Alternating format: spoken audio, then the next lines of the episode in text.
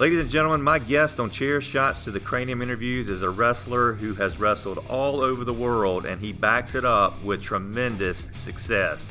He's won countless championships throughout his career, including the WWE Tag Team Championships. He's wrestled for Florida Championship Wrestling, WWE, Lucha Underground, and he's currently touring the independent wrestling scene and wrestling for Universal Championship Wrestling. He's formerly known as Justin Gabriel during his time in WWE, I'm proud to have as my guest the very talented PJ Black. How you doing today, man? I'm doing fantastic. I hardly have any bad days uh, lately. Uh, thank you for having me on the show. I'm excited. Yeah, thank you for being here. So you recently, like I mentioned in my opening statement, you recently agreed to wrestle for Universal Championship Wrestling. How excited are you to wrestle for this unique and exciting independent company whose motto is really built around the tradition of professional wrestling? I'm very excited. I mean, obviously, one of my favorite things in, on the independent scene is working at new places, uh, for new companies, and working new talent. Um, I, I think it's a fantastic time to be a wrestler and an even better time to be a wrestling fan right now.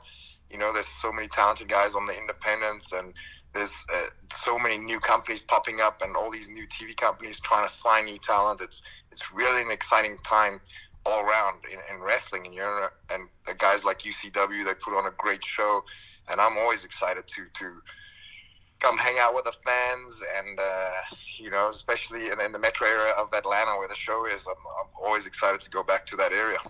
Yeah, and they'll be happy to see you for sure. And I, I tell you, with, with, Universal Championship Wrestling, and I've mentioned this in past interviews I've done with their talent, it, it's it's nonstop action. It's just it's, it's high intensity. It's never boring. It's a, a blend of old school wrestling with new school wrestling. And I, honest to goodness, I've never been to a show where I wasn't thoroughly impressed and, and, and very excited when I left there that's perfect because that's my style. That's exactly everything you mentioned there is my style. I do uh, my style is hybrid. It's fast. It's it's fun, and you know I also throw in a lot of old school stuff in there. And I'm a huge fan of obviously old school wrestling, and you know I'm a, I'm a student of the game. I, I study old and new, and you know I, I try to mix it all up and. Because um, I, I feel like wrestling is an art form, right? And art is, art is kind of subjective, and different people like different things. So I like to sprinkle a little bit of everything in there, so I make sure every single person in the crowd can go home and be like, "Yo, did you see that guy, PJ Black? Yeah, he was awesome." Well, I think you're going to fit in good with Universal Championship Wrestling, then, from what I can hear. I think it should be yes, very sir. exciting. So, tell me about you, you talked a little bit about independent wrestling. What are your thoughts on the state of independent wrestling right now? I, I think it's great. I think like right now, um, next month I would have I would be wrestling for 22 years, but I've been I ref I refereed matches for five for like four or five years before that. So I've been in the business for 25 years. So I've seen a lot of stuff come and go. I feel like right now is a very very exciting time in wrestling. Uh, like I mentioned before, like the independents, you know, so many new companies popping up. There's a lot of companies with with uh, with TV deals and the stuff that we see with MLW and AEW and so many other up and coming companies that can actually sign talent to contracts, and and it's pretty cool too because you know uh, companies like ROH and TNA, those those um, talent are signed to contracts, but they can still do independent bookings, and a lot of people don't realize that, and I think that's fantastic. So we get to see matchups of you know, like a TNA champion versus the ROH champion, and you know, like obviously there's on on like a, a UCW show, for instance. I feel like it's a yeah, it's it's a really incredible, exciting time. I cannot express how excited I am about 2019. Let's talk a little bit about your training regimen. What do you do to keep yourself ready to compete? Um, I, I used to do like the bodybuilding thing for years and years, you know, but you know, bodybuilding only helps for aesthetics to look good, and which is great because everyone wants to look good. But recently, in the last year or so, I've, I've changed it up. I do a lot of free running. I do a lot of gymnastic stuff. I do a lot of functional training, you know, because I mean, wrestling is still a physical sport. You have to jump up and down, do flips off the rope, and you, you know, it's a little bit different than what it used to be. So I kind of train in calisthenics, which is all body weight training. Um, I'm currently the heaviest I've ever been in my life, but I'm also in the best shape of my life. So, I, whatever I'm doing is working. Um, but yeah, and I do obviously a lot of extreme sports on the on the side, which keeps me fit. Uh, do a lot of hiking um, at altitude, which helps a lot. Uh, but yeah, I, I try not to stick to the same thing. I don't do the same routines. I do every day in the gym will be different. Every day, I'll, yesterday I was in the ring actually for the first time in a long time, like learning some new flips, um, trying to come up with some new stuff because like I feel like the younger generation keeps evolving and they keep like pushing us further and further. And I was like, okay, uh, you know, people know what I can do, so I gotta add in some new things to show them, like, yo, I can, I can still do and learn some new things too, and keep up with the younger talents of today. Well, you were mentioning about some of the uh, other things you do outside of the ring, and I, I'm hearing that you've done some extreme sports like jumping off buildings and cliffs and all this other stuff. How in the world do you do that kind of stuff? I, I commend you. I'm scared. This guy right here is scared to death of heights. There's no way in the world I'm jumping off a building or a cliff or an airplane. How do you do that? uh, that was kind of just a, a, hobby of mine that I do on the side.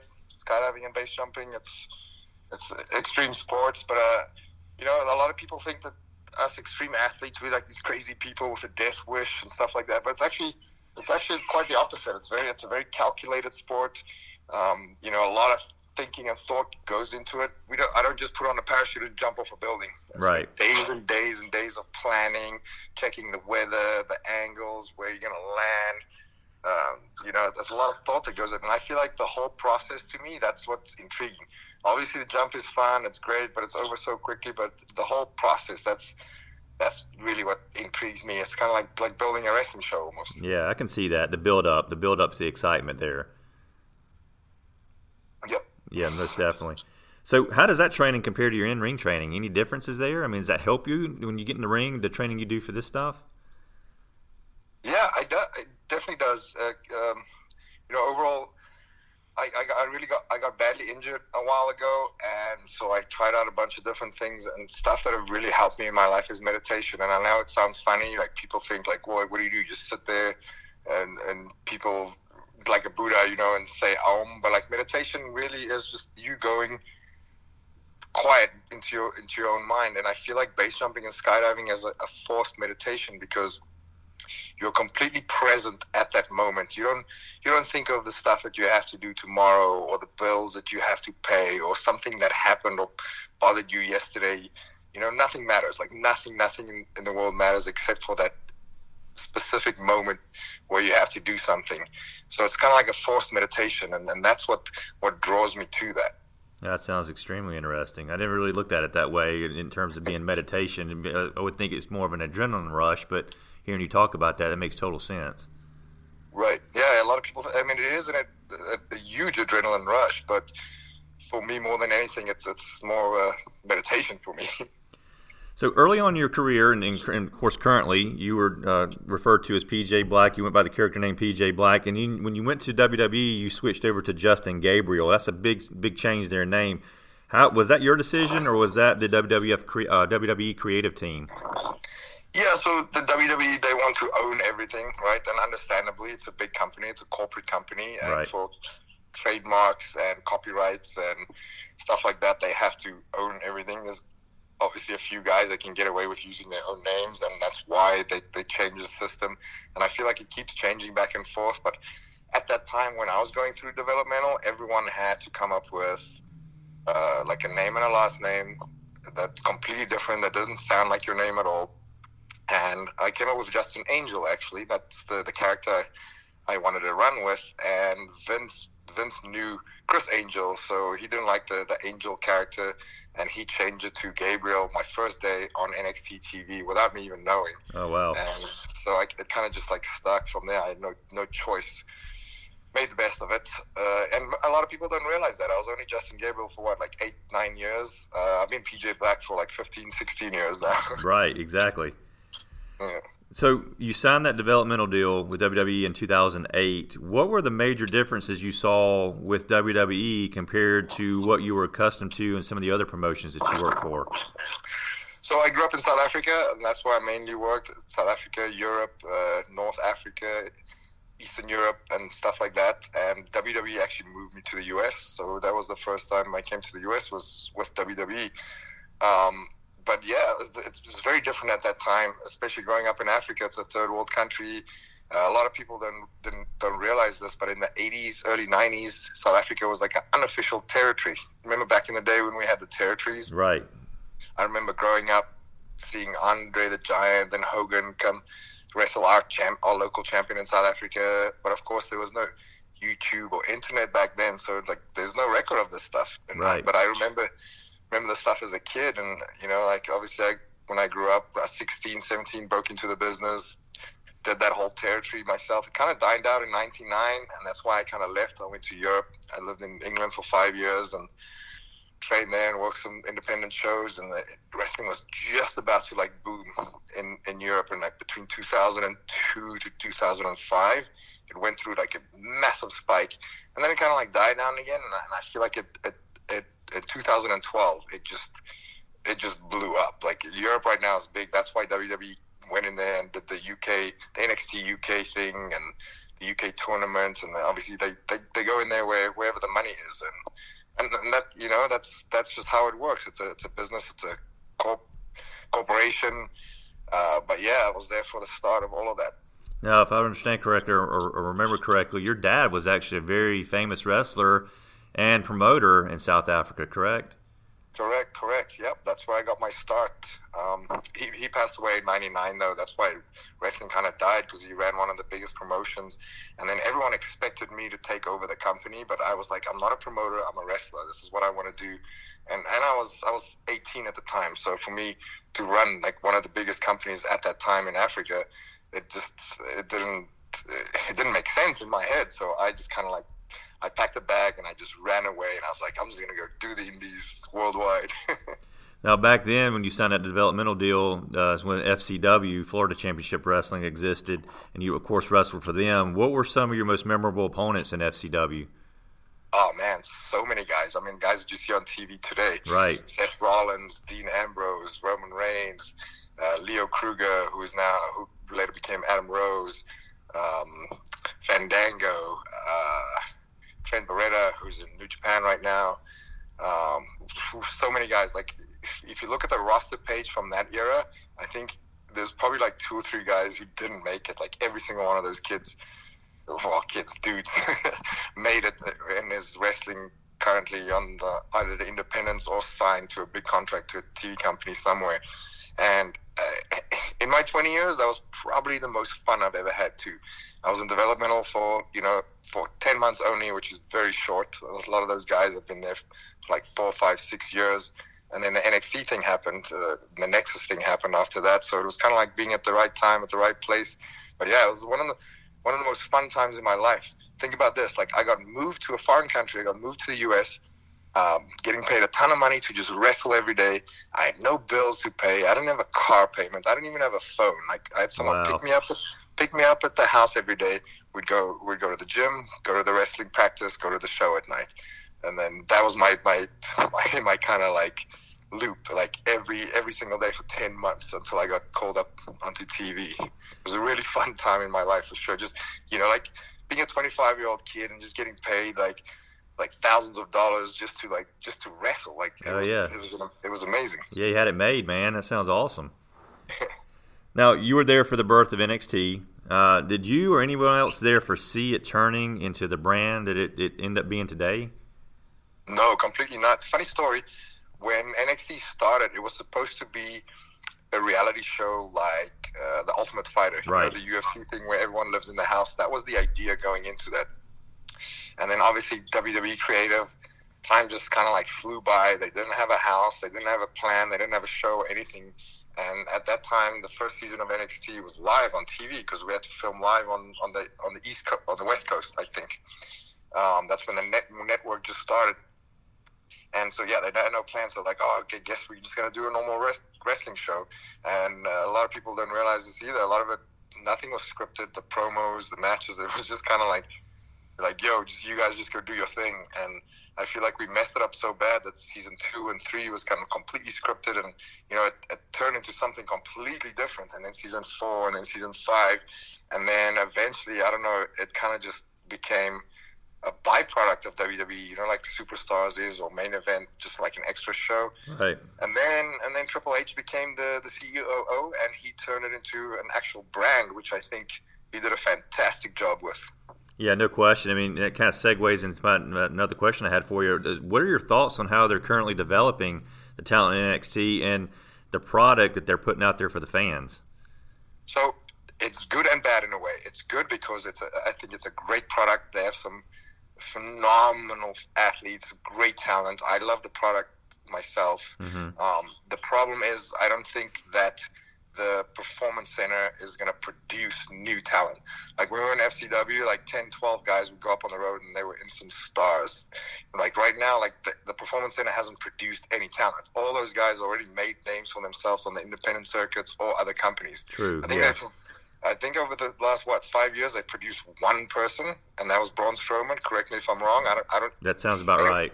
Yeah, no one else that came out of there they actually made. The, all those other kids made their names on the independent circuit or another company already. But uh, but still, I, I mean, you, you can't knock the system. It's a it's a great system. The performance center itself is world class. The gym there, they have a bunch of rings and crash pads, and they have the best coaches in the world.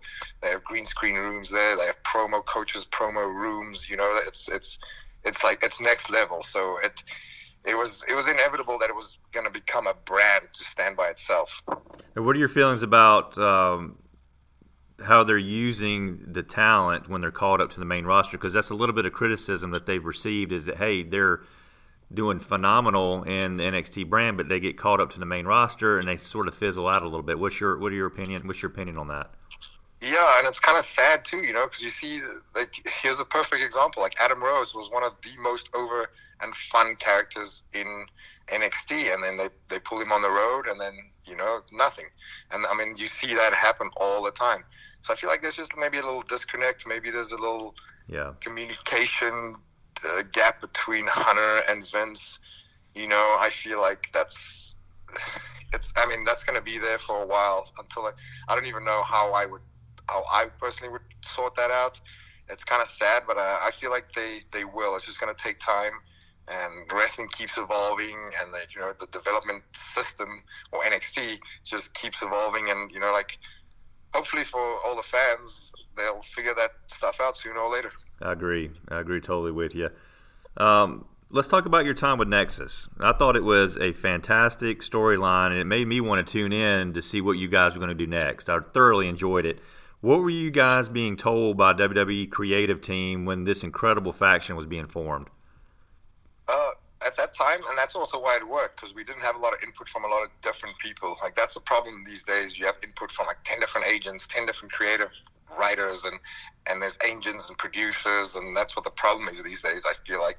But at that time, we were just taking direction directly from Vince. It was his baby. It was his idea, mm-hmm. and he he was just like, do whatever you guys want. Like the the the, the the shittier, the, the better. You know, the, the right. The, you know, and then we just we never thought it was going to be as big as it was, and it was a really fun run because while we like while we are doing it, we are like, oh wow, this could be something really big, and um, the moment we realized it was going to be something big, it's it was the backstage people actually. You know, there's some camera guys and some crew guys and you know, the seamstress ladies, those people have been there for 25 to 30 years with the company. People don't realize this, like, because people don't hear or talk about the, the, crew or the backstage people, but they've been there for a long time.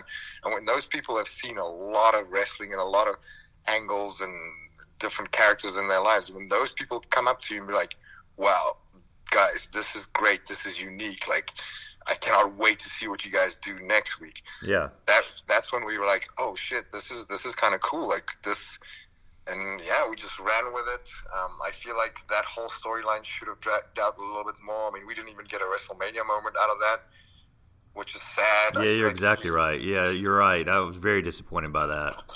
Yeah. But I mean, it was what it was. Everyone involved, I feel like, learned a bunch of lessons, especially the people who, who try to kind of stop that storyline. And I'm not going to go too much into that. I mean, you can, you yeah. can kind of go Google what happened with that sure. whole thing. and Sure. Now, early in 2011, you split away from Nexus. What were your feelings on your on the direction of your character and where it was going at that time? Well, after the Nexus, we started the Corre, which is kind of like a knuckle version of that, right? Like a, the core of the Nexus it was supposed to be, but you know that momentum was already killed. Like we didn't have that Nexus momentum anymore, and it was fun for a little while. They gave us a bunch of cool storylines. Uh, one of the, one of the coolest ones that I can remember. Remember Edge actually uh, retired as the world heavyweight champion. He didn't lose a match for like two years. I think the last match that he lost on TV was against Justin Gabriel. Uh, nice. That, that actually just came up on Monday. Yeah, I mean, Monday it was eight years ago. So uh, that was like one of the most memorable things out of the, the Corre. And then right after the Corre, um, yeah, we all went in our single singles run, and I, I really thought that I was gonna get a big little a big push as a as a baby face, and um, yeah, it just never happened. Like every week it was something else, and then you know like something else, and then no, do this, do this, do this, do this, and that kind of dragged out for like two, three years, and and eventually I was just like I was just fed up, and that's what led me to my departure. Well, I have to be honest with you. Um, I'm not just saying this because I'm doing an interview with you. I'm, I'm sincere when I say this. I was a big fan of your character and your in-ring style at that time, and I felt you deserved a title run. Was there ever a plan for that? There was actually. I don't know if you remember Cody Rhodes when he won the title, when he brought back the, the white IC title. Yep. Um, I was doing a like a anti-bullying thing where Cody would bully Hornswoggle, and I would run in every week and save him. And uh, it was supposed to be a big title run for me there, but uh, a bunch of stuff happened, which again I don't, I don't really want to talk about it. Let's just say it was some politics sure. that happened, and then that never happened, which I wasn't mad at at the time because maybe I wasn't ready. And then something came around again a little bit later, and again it was kind of just like stopped dead in its tracks. And I was like, all right, like someone someone here is working against me, so I'm gonna have to try to do my own thing. But it, it's okay. I, I mean, there's still time. I feel like at the time maybe I wasn't ready. Um, you know, I had a lot of weaknesses at that time, which I feel like right now are my strengths. You know, so if I ever do go back, it'll be a completely different ball game. Um, they did actually approach me to go back to NXT recently, um, but I turned that down to take another offer. I actually today. What's what's today? Twenty uh, second. Today, as of today, the twenty second, I can finally. I know the dirt sheets have been saying this for months, but officially, I signed my contract today. Nice. Yeah. So we got a scoop there, right? You got it. You're the first guy to know it. Like, nice. I, mean, I know they've been they reported it on the dirt sheets for the last three, four weeks, but it was never official. It was just it was just negotiations. Well, thanks for that, man. I appreciate it. Mm-hmm. All right, so this is the cranium shot portion of the interview. I'm going to say a name, all right, and you give me the first uh, reaction to that name. Can be a word, one word reaction, could be several words. You ready? okay. All right, Matt Hardy. Great coach. Wade Barrett. Phenomenal promo. Drew McIntyre. Uh, the chosen one. CM Punk. Pipe bomb. All right, finally, The Miz. The Miz. Equally annoying in real life as his character on TV.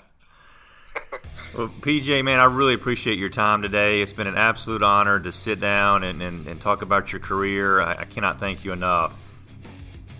Thank you. That, thank you so much for having me. I had a great time. Uh, thank you for the for the insight and the, and the, the good questions. I normally get the same questions over and over. I really appreciate your time too. Thank you. No, no problem at all. And fans, make sure you check out PJ at Universal Championship Wrestling Super Brawl show taking place on Saturday, February the 2nd, a Super Bowl weekend in Griffin, Georgia.